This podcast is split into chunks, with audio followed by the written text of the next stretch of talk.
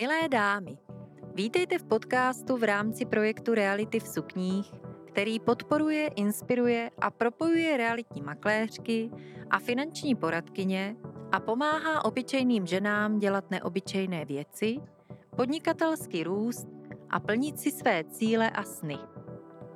Moje jméno je Klaudia Rojči Kocmanová a společně s mými hosty se s vámi podělím o zkušenosti, myšlenky a rady z oboru realit i financí, ale také o typy, jak si udržet dobrou náladu, když právě něco nevychází podle plánu.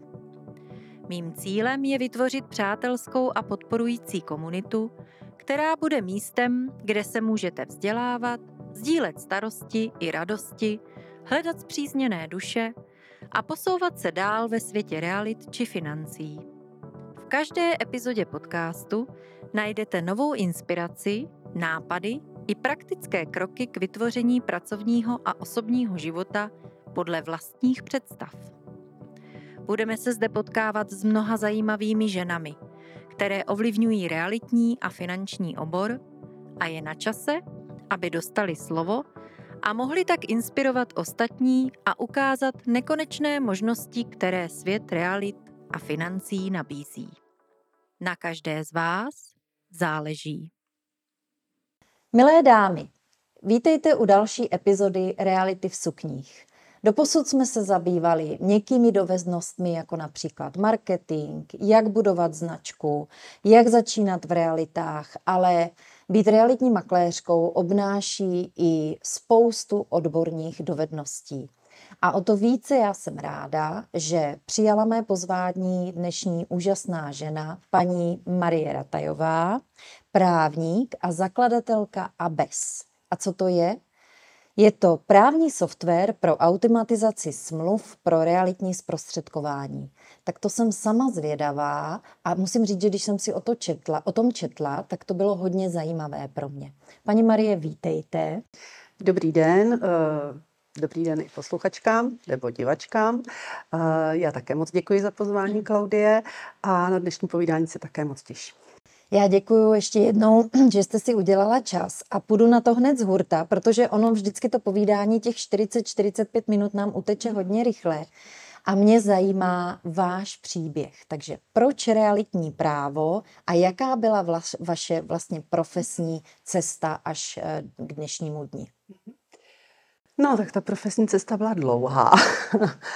A uh, začínala jsem v realitách vlastně tím, že jsem začala prodávat nějaký majetek e, z našeho rodinného portfolia. Konkrétně se to týkalo hekt- 100 hektarového lesa, hmm. kde bylo asi 30 spoluvlastníků.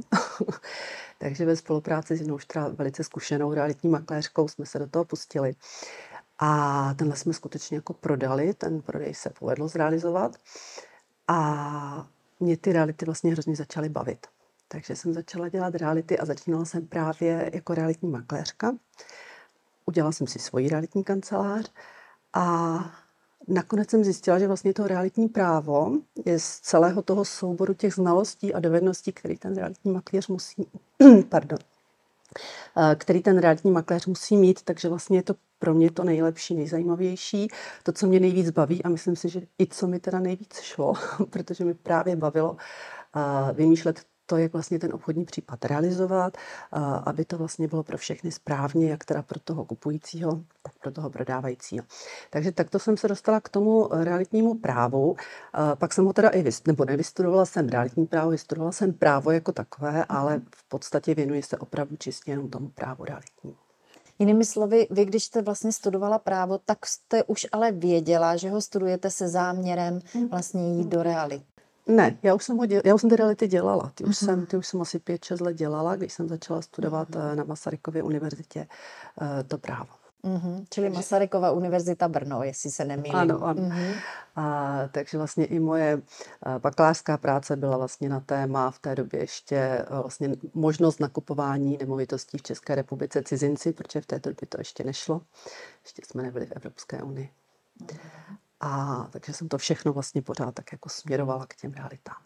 No a vlastně jsem si udělala teda tu svoji realitní kancelář, pak už jsem nabírala i realitní makléře a už jsem se pak opravdu věnovala jenom tomu řízení té kanceláře a tomu realitnímu právu. A v roce, tuším, to bylo 2008, ještě před tou velkou krizí, tak někdy v dubnu, květnu jsem realitní kancelář prodala. Přestěhovala jsem se, nebo respektive už jsem žila v Praze, kancelář jsem měla v Českých Budějovicích, takže už jsem teda uh, nadále se pos- vyskytovala jenom v té Praze a už jsem se opravdu věnovala jenom čistě těm převodům nemovitostí. A tím pádem jsem těch smluv dělala no, desítky, nekecám desítky měsíčně. A tam vlastně přišla ta první myšlenka na tuhletu automatizaci. Uh, protože eh, když vlastně děláte ty smlouvy, tak většina těch věcí, to vyplňování těch údajů jako takových eh, je vlastně poměrně rutinní záležitost a toho právního vymýšlení tam až tolik u toho není. Eh, takže přišla myšlenka na ABES a v roce 2013 jsme ho spouštěli. Tak tomu se ještě dostaneme, protože o tom si budeme podvídat hodně, protože to mě hodně zajímá. Já jsem hodně taková jako digitální hračička, automatizace mám ráda. Ráda si usnadňují vlastně eh, ten systém práce a systémy, to je moje. Ale mě zaujal ten váš příběh a mě by zajímalo, eh, když jste vlastně budovala tu kancelář, kolik jste měla makléřů, makléřů, makléřek? Um, tak začínala jsem s jednou. Pak jsme k tomu přibrali asistentku, pak jsme k tomu přibrali finanční poradkyni, pak jsme přibrali další makléřku, pak ještě jednu a když jsem kancelář prodávala, tak tam těch makléřů bylo pět a jedna asistentka a jedna teda finanční poradkyně. Jaké to je vést tým realitních makléřů? No, já se přiznám, že mě to nebavilo. Proto jsem to taky prodala a už se nadále věnovala jenom tomu právu. Mm-hmm. Nejsem manažerský typ. No, tak eh, to samozřejmě, že jo, není nic proti ničemu, protože eh, vždycky, když nám něco jakoby odejde, tak něco nového přijde a vám přišly teda úžasné věci. Mhm. A mě hodně teda zajímá, ta digitalizace, automatizace, která vlastně vás jakoby charakterizuje. Co vás k tomu vedlo? Kdy, jak vás to tak vůbec jakoby napadlo? Protože to, je, to bych čekala od muže, že jo? Ale prostě vy jako žena, to jsem si řekla wow. No tak jako já, jak jste říkala o tom, že jako ty automatizace a to ulehčování práce, jakože to vás taky jako hodně baví, takže mě také. takže už vlastně v době, kdy jsem měla tu realitní kancelář, tak jsem si nechala naprogramovat uh, systém na párování nabídek a poptávek, což v té době vlastně vůbec jako neexistovalo, byl to vyloženě tedy můj nápad a, a nechala jsem si to zpracovat od jednoho studenta v té době. Takže vlastně jsme měli vlastní webové stránky už nějak někdy kolem toho roku, před rokem 2000, myslím, že už to bylo. Byli jsme jedni z prvních na S-realitách, e, které ještě byly v té době zadarmo a víceméně byli šťastní, že tam někdo inzeruje. A vlastně do toho, do toho našeho systému bylo možné si přes ty naše webové stránky vložit poptávku. A ve chvíli, kdy vlastně přišla nabídka, eh, zadali jsme to do toho našeho systému, tak se eh, automaticky rozeslali e-maily eh, těm zájemcům o ty nemovitosti. Takže tím pádem i ta naše kancelář poměrně rychle rostla. A myslím si, že na tom trhu v těch českých Budějovicích ve své době jsme patřili mezi tyto realitní kanceláře. No to mi přijde docela jako průkopnické, ano. to, co říkáte. Kde jste se inspirovala? Jak říkám, vymyslela jsem si to. Úžasný. Nabírejte, propagujte, prodávejte. Sponzorem pořadu je Studio Barák. Výjimečná prezentace nemovitostí. www.studiobarák.cz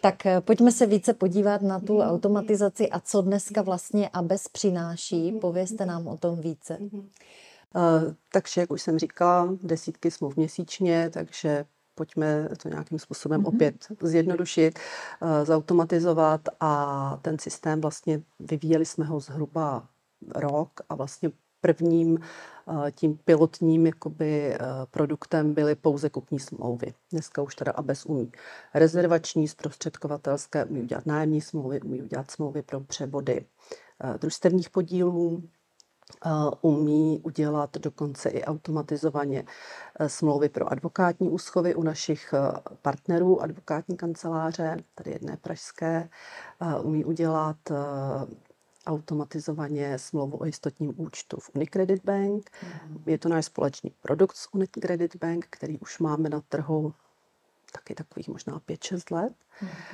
kde zase v Unicredit Bank byl člověk, který je nadšený pro tu automatizaci, líbí se mu to, takže zase s tím jsme společně tohle vlastně pro ten Unicredit Bank vytvořili, že vlastně jim automatizujeme smlouvy, čili nemusí jít ta, ta úschovní smlouva přes právní oddělení, ale vygeneruje se současně s kupní smlouvou u nás v ABESu a v podstatě mohou to uzavírat makléři během dvou, třech dnů na pobočce Unikreditu. Takže velké zjednodušení, velké zrychlení a také samozřejmě velké zlevnění, protože ve chvíli, kdy uh, nevstupuje vlastně do toho ten živý právník, tak ta Unicredit Bank je schopná to udělat za 3000 korun a nezávisle vlastně na výši kupní ceny, protože to pro ty bankéře není až tak jakoby zatěžující a není to pro ně náročné.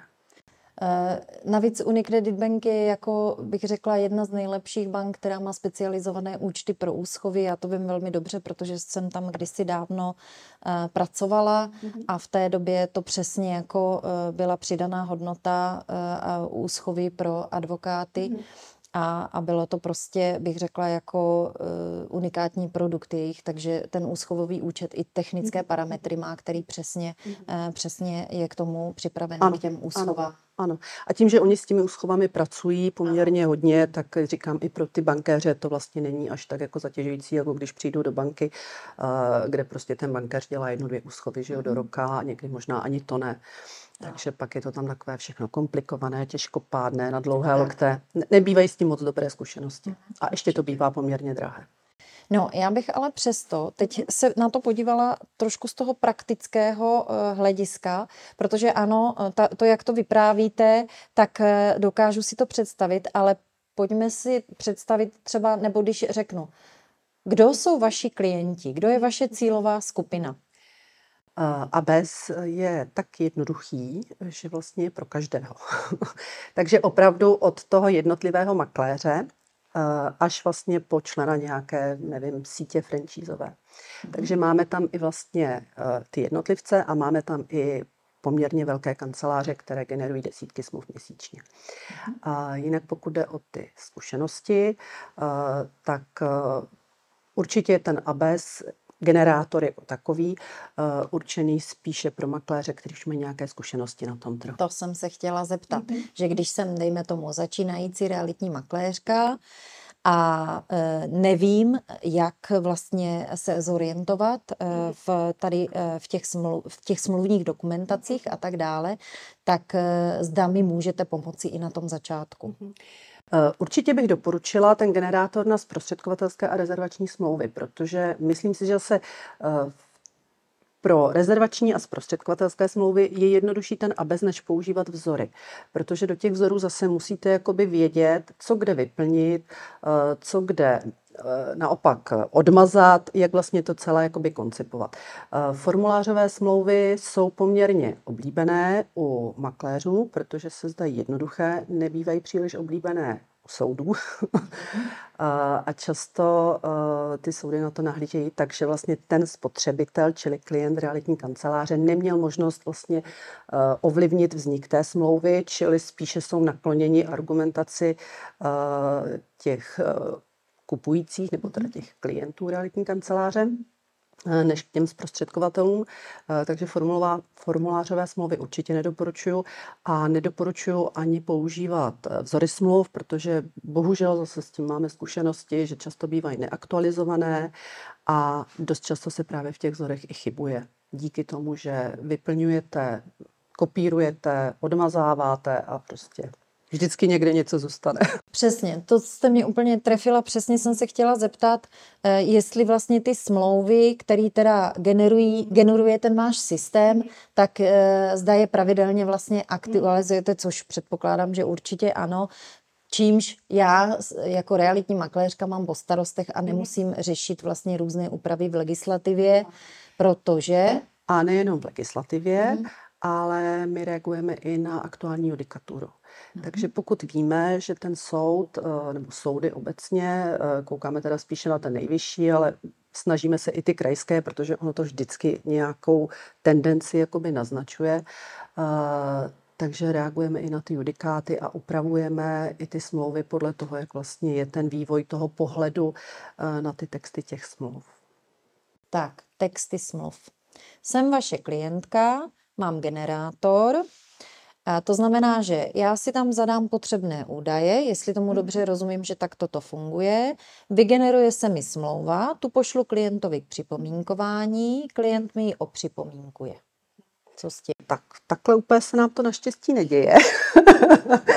Eh, ne, eh, to je ale taky jako důležitá no. věc, protože samozřejmě smlouvy, které eh, špatně prochází u klientů, mm. tak jsou problém, že jo? Ale tím, že opravdu ten ABES už je na světě od toho roku 2013 a už předtím jsem v podstatě 10 let se tomu, 13 let se tomu věnovala, tak ty smlouvy už jsou tak jako hm, jak bych to řekla, ohlazené, mm-hmm. že ty sporná místa už vlastně jsme ty sporná místa, místa jsme vlastně upravili tak, aby mhm. spornými nebyly. A aby ty smlouvy dobře procházely, aby byly pro vlastně klienty dobře srozumitelné. Jo, takže ano, neříkám, že nejsou připomínky, protože samozřejmě víme všichni, že uh, právník, když dostane do ruky smlouvu, tak má-li si vysloužit uh, odměnu, tak je potřeba, aby tam nějaká ta červená byla, že jo, nebo žlutá, jak, kterou tak, používá. Ano, ale obvykle to bývá spíš jako jenom uh, změna formulace, Nestává se nám, že by někdo sahnul vyloženě do celé té koncepce té smlouvy a celou nám ji mhm. jakoby překopal. Mhm. A samozřejmě v případě, že tohle nastane, já funguji pro naše uživatele na telefonu jako právní podpora. Mhm. Takže je možné na takové ty rychlé telefonické dotazy uh, typu, nevím, tady mi právník prostě zažlutil toto, nebo nechtějí v té smlouvě toto, můžu to dát pryč, nebo jak to mám vyargumentovat. Tak samozřejmě to vždycky s tím naším uživatelem proberu. A oni, i ty věci se tak jako často jako opakují, když, když tady jako e, ten makléř se zeptá jednou, tak vlastně víckrát už nepotřebuje a vlastně i tím se učí, tím se vlastně i vzdělává, že, že mu vysvětlují třeba ty právní souvislosti kolem toho. Takže určitě je ten ABES i dobrý nejenom v tom, že ulehčuje práci a zrychluje práci a zlevňuje náklady klientům, ale je i dobrý v tom, že právě díky tomu jsou lepšími makléři, protože víc rozumí tím právním věcem. To si myslím, že by určitě tak mělo být. Aspoň já to mám tak jako zažitý a to jsem asi vycepovaná z té banky, že i když podepisuju s klienty rezervační smlouvu, tak mě třeba takhle, já když podepisuju s klienty rezervační smlouvu, tak s nima procházím odstavec po odstavci, celou textaci, protože je pro mě důležitý, že když výjdou z těch dveří a ta smlouva je podepsaná, že vše, všemu rozuměli a že tu smlouvu jsme si prošli, bytí předtím měli k připomínkování a vypadla nám z toho nějaká finální verze. Ale často se mi stává, a to je, bych řekla, jako zejména eh, u těch rezervačních smluv, protože ty většinou podepisují realitní makléři sami, bez advokátů, že jo, tam už potom u té kupní smlouvy hraje roli advokát, ale třeba já často zastupuju i kupující, to znamená, že podepisujeme rezervační smlouvu a podpis rezervační smlouvy u realitního makléře je na pět minut. Ani to ne někdy. Jo, což já vždycky jako e, samozřejmě se divím, ale je to přesně, jak jste říkala, že vlastně ten realitní makléř by měl mít minimálně aspoň to základní právní minimum a měl by umět vysvětlit tu smlouvu tomu klientovi. Takže ta moje otázka směřovala. Dobře, takže máme to teda opřipomínkované. Já jako realitní makléřka teda ano, už jsem se dozvěděla, že když připomínky neumím zapracovat nebo nevím, jak je zapracovat nebo jim nerozumím, tak vy jste na telefonu, já vám zavolám, zjistím to. A chci ale, dobře, zapracuju a podepisuju smlouvu. Ale když chci porozumět celé smlouvě a projít skutečně jakoby odstavec po odstavci, minimálně na začátku, protože si myslím, že na začátku to uh, lze, tak je to možné? Já teda neposkytuju tyto služby, nejsem mhm. advokát. Máme advokátní kancelář, kde je teda možné eh, si dokoupit některé služby poptávka po této službě teda ještě nebyla, ale věřím tomu, že pokud by byla, takže eh, advokátka, máme tam odšikovnou paní doktorku, eh, že by nějakým způsobem to vykomunikovala mhm. s eh, těmi, buď s těmi klienty nebo s tou makléřkou, že teda by Mhm. eventuálně jako bylo možné se možná i na tu rezervační smlouvu sejít u nich v kanceláři. Ale říkám, nebývá, ne, ještě jsme poptávku. Jo. po této službě konkrétní neměli. Jo, to já Ale- jsem měla u naší, u mojí paní advokátky, ale já jsem ji měla na začátku, když jsem řekla, Ano, pojďme ty ano. smlouvy projít, já tomu chci rozumět, psala jsem si tam všechny poznámky, plusy, mínusy, co to pro každou stranu, prostě kdyby se mě na to ti klienti věděli a pak stejně už podepisujete tu rezervační smlouvu, měníte jenom jakoby v těch základních že jo, parametrech, ona je stejná, takže proto jenom, eh, proto jsem se vlastně na to ptala. Dobře, no, tak to jsem, eh, to Eh, jsem, ano? Jestli ještě jenom můžu Určitě. zmínit, my kromě teda toho generátoru děláme i, říkáme tomu právní podpora, což vlastně znamená, že nějakým způsobem vzděláváme ty makléře, dáváme takové ty praktické právní rady, typy, jak vlastně s tím právem v těch realitách zacházet. Máme tam, tuším, 240 článků aktuálně. A... Čtu je. Děkujem. Takže asi i Klaudie Ano. teda potvrdíte, že Chtěla jsou... jsem se o tom zmínit. Že, no. Jo, tak děkuji, tak dobře.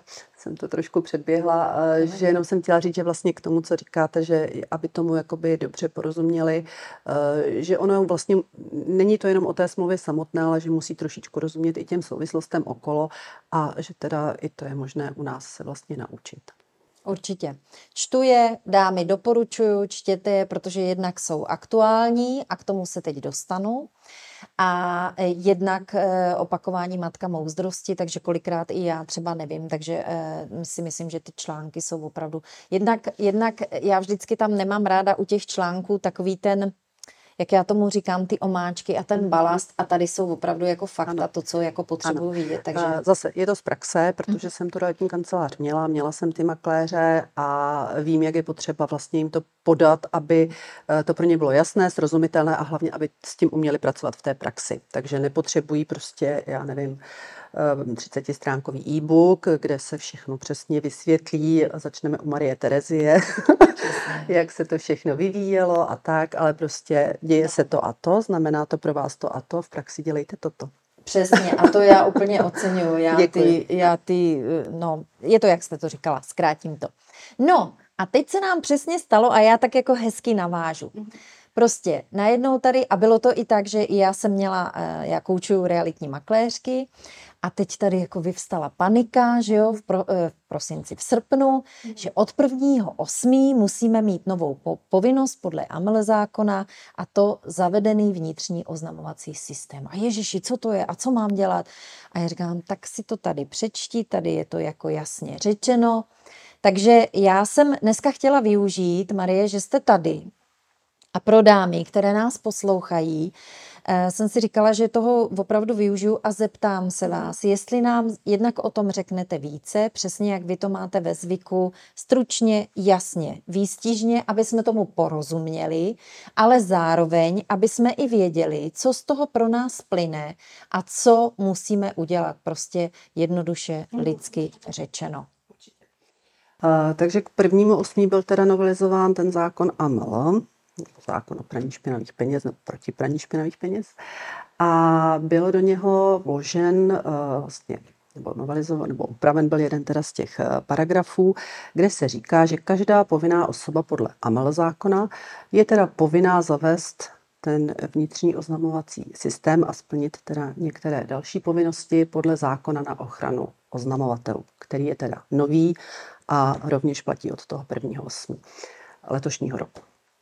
A, takže zatímco ten zákon na ochranu oznamovatelů je vlastně koncipovaný pro zaměstnavatele od 50 zaměstnanců výše, a, tak bohužel do AML zákona se to už dostalo tak, že vlastně a, ta implementace platí pro všechny povinné osoby, čili i pro samostatné realitní makléře a makléřky, čili nějaká, nějaká OSVČ, která vlastně může mít, být třeba i v paušálním režimu, čili nepotřebuje ani účetní, a nemusí mít vůbec žádné spolupracovníky nebo To je velmi důležité, co nebo, říkáte. nebo spolupracovníky typu fotograf, eh, nevím, eh, někdo s dronem a, a třeba ajťák nějaký, který třeba pomáhá se zprávou webových stránek.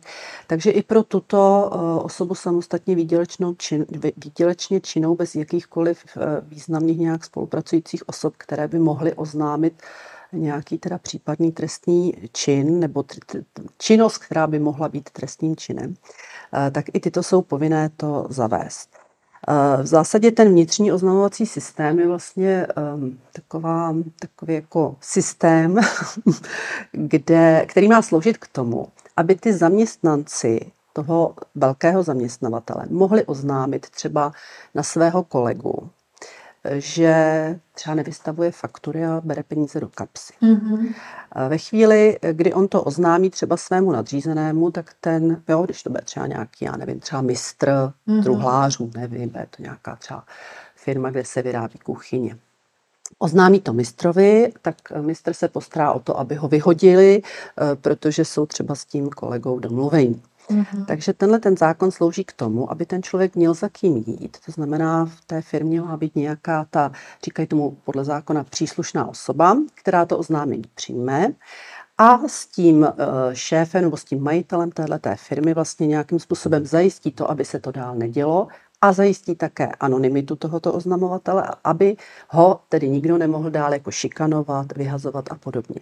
A teď si představte, že u té OSVČ to jsem se právě teď jako, jak jste to říká, tak jsem si říká, no a co chudák tak, osobeč s tím? Tak, tak, Sám voják v poli. Ano, takže a teď ještě ta osobeč ani žádnou příslušnou osobu podle hmm. toho zákona nesmí pověřit. On musí sám být i tou příslušnou osobou. Takže představte si, jak teda e, dobře, dejme tomu, ajťák zjistí, že porušuje třeba GDPR na svých stránkách, nevím, a takže tedy půjde oznámit tomu uh, svému jako teda vlastně zaměstnavateli, přesto vztahuje i teda, může stahovat i teda na osoby, které pracují třeba na nějakou dohodu nebo fakturaci. A půjde mu to jako teda anonymně nějak, jako, nebo mu dá anonymní oznámení, teda ty porušuješ GDPR, no tak nevím. Pořád mi to, to hlava nebere. Ano. Přestože prostě, jste prostě... to vysvětlila velmi hezky a srozumitelně, tak v případě té osoby Č Nedá, mi to pořád hlava nebere. Nedává to logiku. Eh, bohužel FAU k tomu teda i vydalo nějaký metodický eh, materiál a opravdu tam žádná výjimka není. Takže my v tuto chvíli opravdu nevíme, nakolik to FAU to bude kontrolovat hmm. i vlastně u těchto povinných osob toho typu eh, do těch 50 zaměstnanců. Takže doporučujeme určitě teda splnit ty povinnosti, kterými jsou právě zavést teda ten vnitřní oznamovací systém, který by neměl být, ale který je součástí systému vnitřních zásad. Asi všichni víme, systém vnitřních zásad se vztahuje na plnění povinností AML zákona, čili kontroly identifikace, případně oznamování podezřelých uh, obchodů. A takže součástí tohoto dokumentu by měl být ten vnitřní oznamovací systém. Měla by být tam teda uvedená uh, ta příslušná osoba, které se tedy případně bude oznamovat. Mm-hmm. A, a pak je tam teda ta povinnost mít na No tam teda není vyloženě na webových stránkách, ale tak, aby to bylo dálkově dostupné, tak vlastně mít uh, uveřejněné dálkově dostupně některé mhm. informace týkající se právě toho přijímání těchto těch, uh, případných oznámení. A to jsem se právě chtěla zeptat. Jinými slovy, ale je to tak, že zmínka o tom na webových stránkách by měla být? Nemusí to být na webových stránkách, mm-hmm. ale dálkově přístupné. Čili, Co to znamená, prosím? To chci říct, čili webové stránky se jako nabízí jako vhodné místo. Uh, Slyšela jsem názor, že může to být i třeba na nějakém uložto a podobně. Mm-hmm. Jo, že teda vy, když máte ty spolupracovníky, dáte jim informaci, kde oni vlastně to, to, to najdou a mm-hmm. to by tak jako mělo být dostačující. Ale zase, jak, jakým způsobem jako eh, se to bude kontrolovat a co to FAU bude případně akceptovat jako v tuto chvíli. Se uvidí. Mm-hmm. Nevíme. Dobře, děkuju. No tak to jsme se snažili aspoň trošku vám to přiblížit. A když jsme teda u těch webových stránek, tak eh, já teda musím říct, že mnohdy když procházím ty webové stránky, tak je super, že všechny, já jsem zrovna minule vydala poslední eh, podcast, který jsem vydala, tak se týkal textu, prodejních textů, eh, jak zaujmout mhm. klienta, jak psát texty, když prodávám nemovitost. Ale ona samozřejmě, ta webová stránka by měla být i nějaké náležitosti, jakoby formální, který vlastně eh, má mít, tak jestli si můžeme projít, co vlastně webová stránka a teď klidně řekněme re, realitní makléřky, protože tento podcast vlastně je pro realitní makléřky, co by měla obsahovat? Mm-hmm.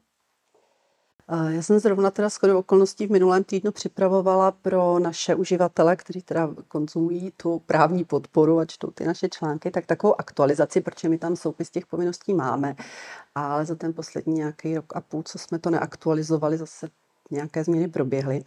Eh, takže určitě na těch stránkách eh, musí být povinné údaje o vašem SROčku, respektive akciové společnosti mají uh, povinnost mít webové stránky s informacemi. Uh, společnosti s ručením omezeným uh, nemají povinnost mít webové stránky, ale pokud je mají, pak tam mají povinnost ty informace mít. OSVČ tyto povinnosti tedy nemá, ale nicméně určitě je vhodné to tam těm klientům, klientům dávat. Takže ty povinné údaje pak eh, určitě je, eh, a to je povinné, pokud máte webové stránky, tak cookies, protože minimálně eh, ty, které jsou požadované k tomu, aby vůbec ten web nějak fungoval, tak ty tam mít budete, takže tam stačí oznámení, že teda je nějakým způsobem ukládáte. U těch ostatních, pokud je používáte k nějakým marketingovým účelům, tak je potřeba potřeba tam mít ty souhlasy, takže zase to je bylo na delší povídání, takže asi víte, o čem, o čem povídám. A pak tedy uh, jsme tam uváděli, že informace o mimosoudním řešení sporů, což vlastně jste povinni z hlediska spotřebitelského zákona, uh, zase není nutné to mít, nebo není jako zákonem stanovené, že to musíte mít na webových stránkách, ale máte povinnost o tom své klienty informovat. Takže určitě, eh, určitě tedy ty webové stránky zase se nabízí jako velmi vhodné místo, kam to, kam to umístit. Eh, jinak eh, předpokládám, že asi víte, co znamenají ty informace o mimosoudním řešení spotřebitelského sporu. Týká se to toho, že pokud teda klient nějakým způsobem se s vámi je ve sporu, mm-hmm. tak není potřeba jít hned k soudu, ale může teda podat to oznámení na to řešení na Českou obchodní inspekci. Teď jsme tedy i nově doplňovali, že na webové stránky opět není to povinné, ale zase se to jeví jako vhodné místo dát nějaký reklamační řád, protože opět podle spotřebitelského zákona máte povinnost informovat své klienty o možnosti vlastně jak reklamovat a o postupu, eh, o postupu té reklamace. Eh, ještě teda si trošičku ještě zmíním zase jako mm-hmm. příhřeju polívčičku mm-hmm. v uvozovkách. I tyhle ty věci my vlastně pro naše klienty připravujeme. Takže třeba ten reklamační řád mají nějaký takový jednoduchý vzorový, který splňuje uh, požadavky spotřebitelského zákona a není nějak složitý a nějak zatěžující pro ty realitní spotřebitele, uh, pro ty realitní zprostředkovatele. Tak ten reklamační řád třeba mají u nás ke stažení a, a mohou si ho prostě stáhnout a využít. Pak tady máme informace o nakládání s osobními údaji, čili GDPR. Uh, to samozřejmě opět uh, není povinnost mít na těch webových stránkách, ale je, je, je, dobré, je dobré prostě, protože je to nejsnažší způsob, jak vlastně vy prokážete, že opravdu ty informace jako teda dáváte. A, takže informace o tom nakládání, zase celé GDPR máme zpracované v té naší právní podpoře. Je to pro nás, já teda nejsem specialista na GDPR, ale dělá to pro nás eh, jedna paní advokátka, i nám to aktualizuje. Mm. A máme tam vlastně všechny ty vzorové dokumenty, máme tam k tomu zase články, které to vysvětlují, takže mm. implementovat to GDPR pro ty, které buď začínají, anebo teda ještě po těch letech nemají mhm. implementováno, mm. tak, uh, tak jim to v podstatě ulehčíme a, a vlastně u nás to mohou vyřešit. Tak, pak tady máme ten vnitřní oznamovací systém, o tom jsme povídali před chviličkou. A tím jsme v podstatě s tím webem tak jako skončili, ale máme mhm. tady ještě dvě no, stránky dalších povinností. Eh, já musím říct, že to, to není o tom, že byste si přihřívala polivčičku. Je to o tom, že já jsem tak taky začínala. Mm-hmm. A samozřejmě ano, když jsem začínala s marketingem, tak přesně eh, ono daleko jednodušší, jednodušší se dostanete k informacím, eh, co se týče marketingu. To znamená, jaké fotky, jak, jak se prodat na těch webových stránkách. A takové ty, eh, jako bych řekla, jak, že, jak by ty webovky měly vypadat, aby zaujaly klienta Ale málo kdo ví, nebo aspoň teda za mě to tak tenkrát bylo, že ta webová stránka skutečně má i nějaké formální náležitosti. A ty vám málo kdo, málo kde poradí. Jo? Většinou ta marketingová firma, když vám je poradí, super, a když to ví, tak to je bezvadný. Když máte webaře, jako jsem třeba eh, měla já, tak tomu webaři vždycky jsem všechno musela takhle ingredience jakoby naskládat, aby on je do toho eh, kastrolu vlastně naházel, zamíchal a vypadly z toho webovky. Takže já jsem si potom scháněla vlastně, co eh, všechno jakoby musím, eh, musím k tomu mít. Takže ono, když to najde někdo, teď, dámy, kdo začínáte, uvažujete o tom, že budete mít webovou stránku a já vždycky říkám, že nemít webovou stránku a pracovat v realitách, to si úplně jako nedovedu představit, ale možná to někomu jde. Já to rozhodně doporučuji, že webová stránka ano, ale je to potom o tom, že texty, fotky. Super, ale prostě formální náležitosti, to je to, co ta webová stránka by nejenom, že měla mít, ale kompletně ta webová stránka je prostě moje vizitka. A když to mám po stránce i formální v pořádku, tak pak je to o tom, že opravdu eh, je vidět, že vlastně odborně a vůbec, že, že jsem realitní makléř eh, se všemi náležitostmi a se všemi eh, znalostmi, které k tomu patří a že zároveň i dodržuju to, co dodržovat mám. K tomuto ještě bych teda možná doplnila, protože tohle jako nejsou zákonné povinnosti, co na tom webu mít, ale e, jsou to zákonné povinnosti, jak je právě potřeba e, zrovna z pohledu toho marketingu e, mít ty webové stránky správně a to zase už to je dlouhé roky, takže to určitě doufám, všichni vědí, že je potřeba u těch inzerátů zveřejňovat ten energetický, nebo respektive tu energetic, energetickou náročnost. Padaly za to i pokuty. Já si myslím, že by ještě měli padat. Já myslím, Nedoufejte. Já myslím, že teda by ještě možná... Mě to teda šíleně vadí. Já musím říct, promiňte, že vám skáču do řeči, ale mě to fakt vadí. Já, když zastupuju kupující, protože když zastupuju prodávající, tam to vůbec neřeším. Tam, když není průkaz energetické náročnosti, tak první, co je, jdeme ho dělat, jo, a oka, jakože neinzeruju bez toho. Mhm. Ale mě fascinuje, když zastupuju kupující, tak se to jmenuje, no my ho uděláme, až seženeme kupce. Jo. jo. No co to je toto? To se divím, že ještě dneska. Takže měly by padat ty sankce. Jako, jako je to možné, ale pak teda musím uvést tu energetickou třídu G a myslím, že asi všichni makléři se shodnou na tom, že v současné době to pro ty kupující už jsou docela jako důležité informace, že jo, protože, protože všichni víme, že jak to vypadá s cenami Přesně, energií, energií a s tou nejistotou no. i do budoucna. No ale divila energií. byste se, přesto to frčí to Gčko. Dobře. Furt to frčí. Tak eh, v případě, že nemáme energetický štítek a nechceme ho pořizovat, tak musíme uvést to G a prostě tu povinnost tam máme ho tam prostě mít za každou cenu. Mm. Takže na to nezapomínat. Eh, jinak k energetickému štítku máme taky řadu článků, čili jak se chovat, pokud mm. prodávám jednotku, eh, kdy vlastně PEM být nemusí a podobně, takže k tomu taky řada článků u nás, u nás v právní podpoře. A pak tady ještě, eh, to je vlastně novinka, eh, novela spotřebitelského zákona zase nám trošičku omezila reference. Takže máte-li na webu reference, nezapomeňte u nich taky uvést, eh, jakým způsobem vlastně je ověřujete a jestli teda opravdu jako jsou věrohodné. Ano.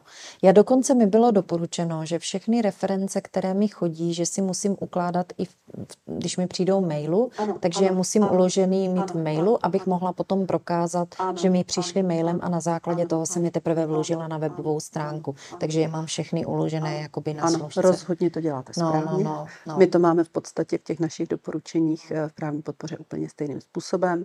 Uh, mít uh, opravdu a ideálně ještě dokompletováno s, se smlouvami, že opravdu toto byl můj klient. Ale kromě toho, že to teda takto máte evidováno, je potřeba i přímo na té webové stránce, kde ta reference je, tak mít uvedeno, že jsou to teda reference vašich ano. klientů a jakým způsobem vlastně vy je ověřujete, že jsou pravdivé. Jo, takže, takže i k tomu tam máme doporučení, takže máme tam přímo uvedeno, uh, jaký, jaký ten text je možné k tomu použít. No, Eh, těch témat je eh, strašně moc, co bychom měli probrat a já vidím, že čas nám kvapí. Já jsem ještě chtěla s váma rozebrat nekonečné téma a věčně diskutované, zejména bych řekla, jakože v posledních eh, týdnech i měsících, a dokonce diskutované rezervační smlouva. Takže já si myslím, že na to téma se tady asi sejdeme a uděláme si na to special podcast, protože rezervační smlouva to je neverending story. A to si myslím, že si zaslouží samostatný podcast. Takže já to teď na závěr tak trošku jako odlehčím. A já tomu říkám na závěr ženské podnikatelské realitní okénko. Mě by zajímalo, Marie, eh, vaši klienti převažují ženy nebo muži? Uh, já bych řekla, to je poměrně vyrovnané. Super, tak to mám jenom že, radost. No. Že určitě i, i ty ženy jako se toho nebojí a do té automatizace toho práva jdou. A v té právní podpoře si myslím, že určitě jako je, to, je to vyvážené, že, že jako o to vzdělání jako stojí uh, jak muži, tak ženy. Mm-hmm.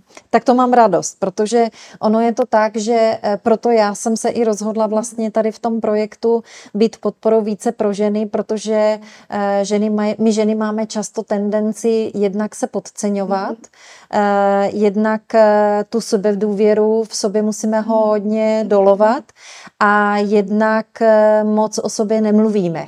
My samozřejmě, že jo, je, aspoň já to vždycky říkám, že, že ne vždycky máme takovou tu odvahu odvahu jako jít z kůží na trh mhm. jako muži, takže, takže proto i eh, vlastně projekt Reality v sukních.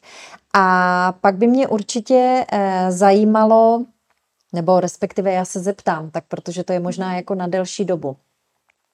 Vy jste byla realitní makléřka, potom jste se vlastně pustila, eh, pustila eh, do realitního práva a teď děláte něco, eh, co je úplně úžasný, spojit realitní právo vlastně s automatizací, to, to já jsem úplně nadšená.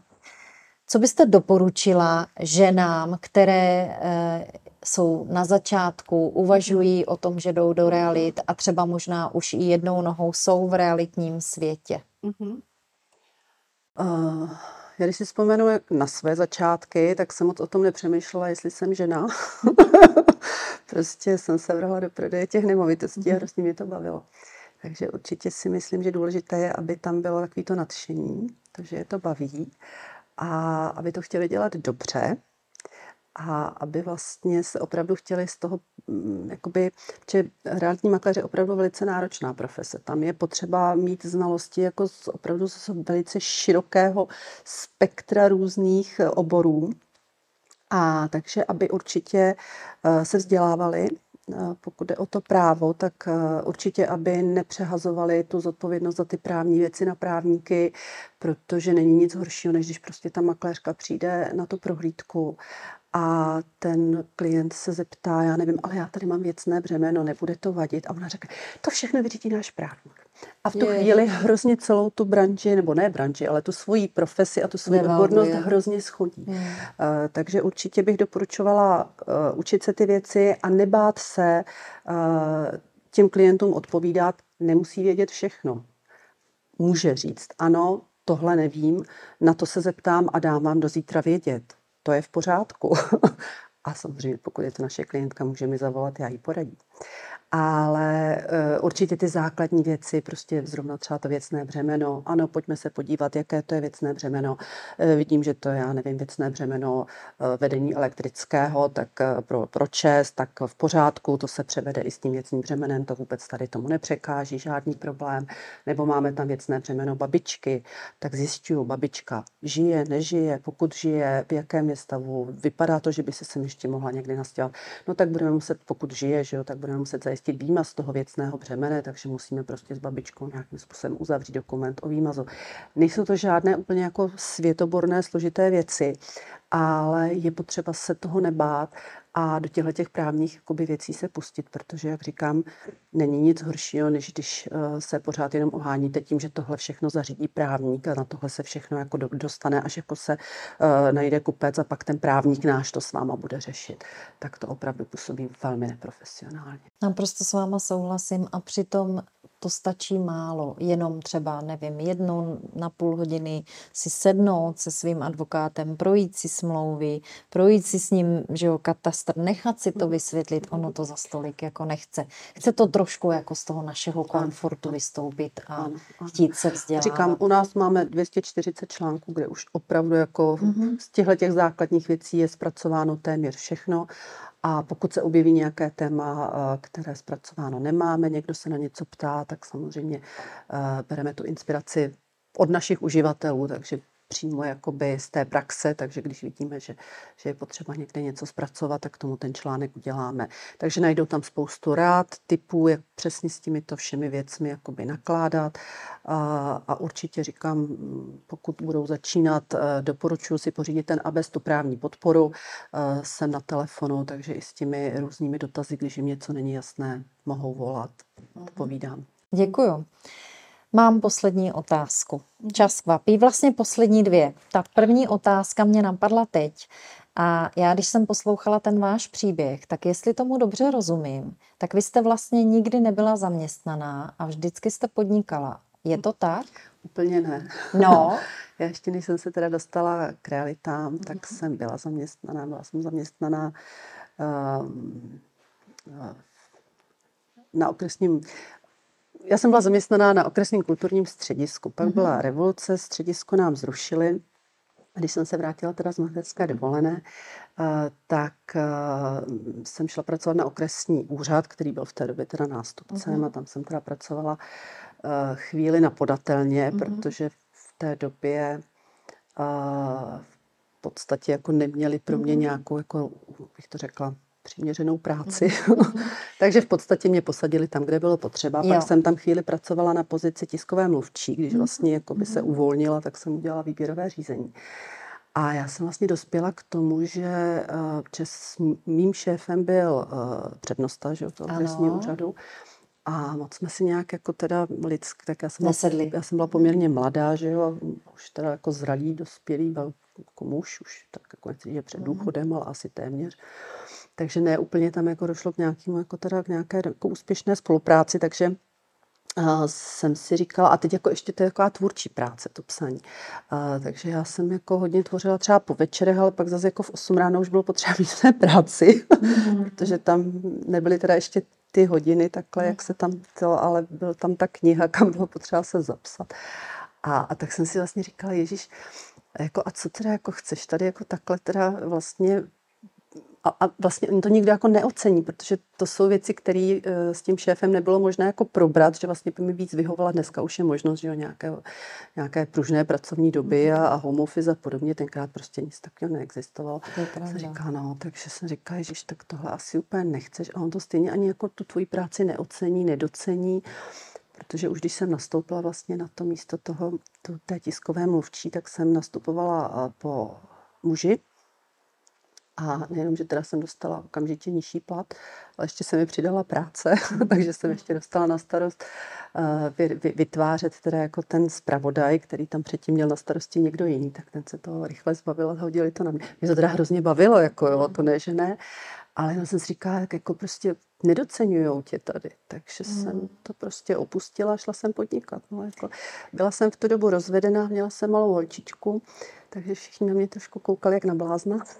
A to se tak děje. Ale to se tak děje. A já děkuji, že jste řekla, že na vás všichni koukali jak na blázna. Já, když jsem odcházela z banky z vysoké manažerské pozice, tyhle pohledy a ani, ne, ani nebudu opakovat, co jsem poslouchala.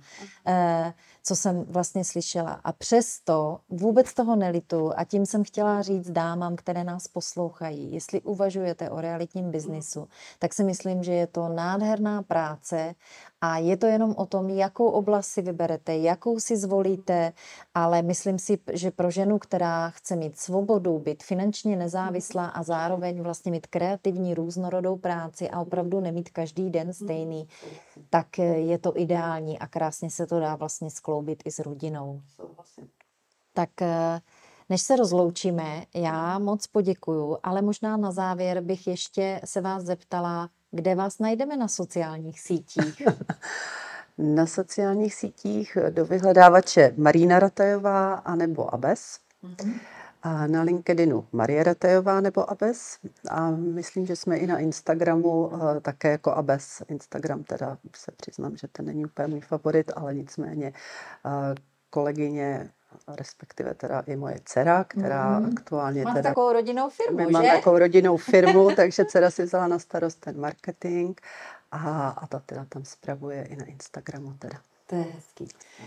Milá Marie, já vám moc děkuji za váš čas a za velmi cené informace. Děkuji za články, které píšete, protože ty jsou opravdu velmi, eh, velmi cené a velmi nejen inspirativní, ale skutečně obohacující. A já budu velmi ráda a už teď s dovolením eh, si vyhrazuju další čas pro další podcast s vámi, které bude tentokrát dámy na nekonečné téma rezervační smlouva. Takže se moc těším a děkuji vám, že jste dnes přišla. Já děkuji za pozvání a na vás se také těším. Naschledanou. Nechcete propásnout žádnou epizodu? Sledujte nás na podcastu nebo Instagramu. Staňte se součástí komunity. Sdílejte epizody, napište námět na téma nebo zanechte komentář.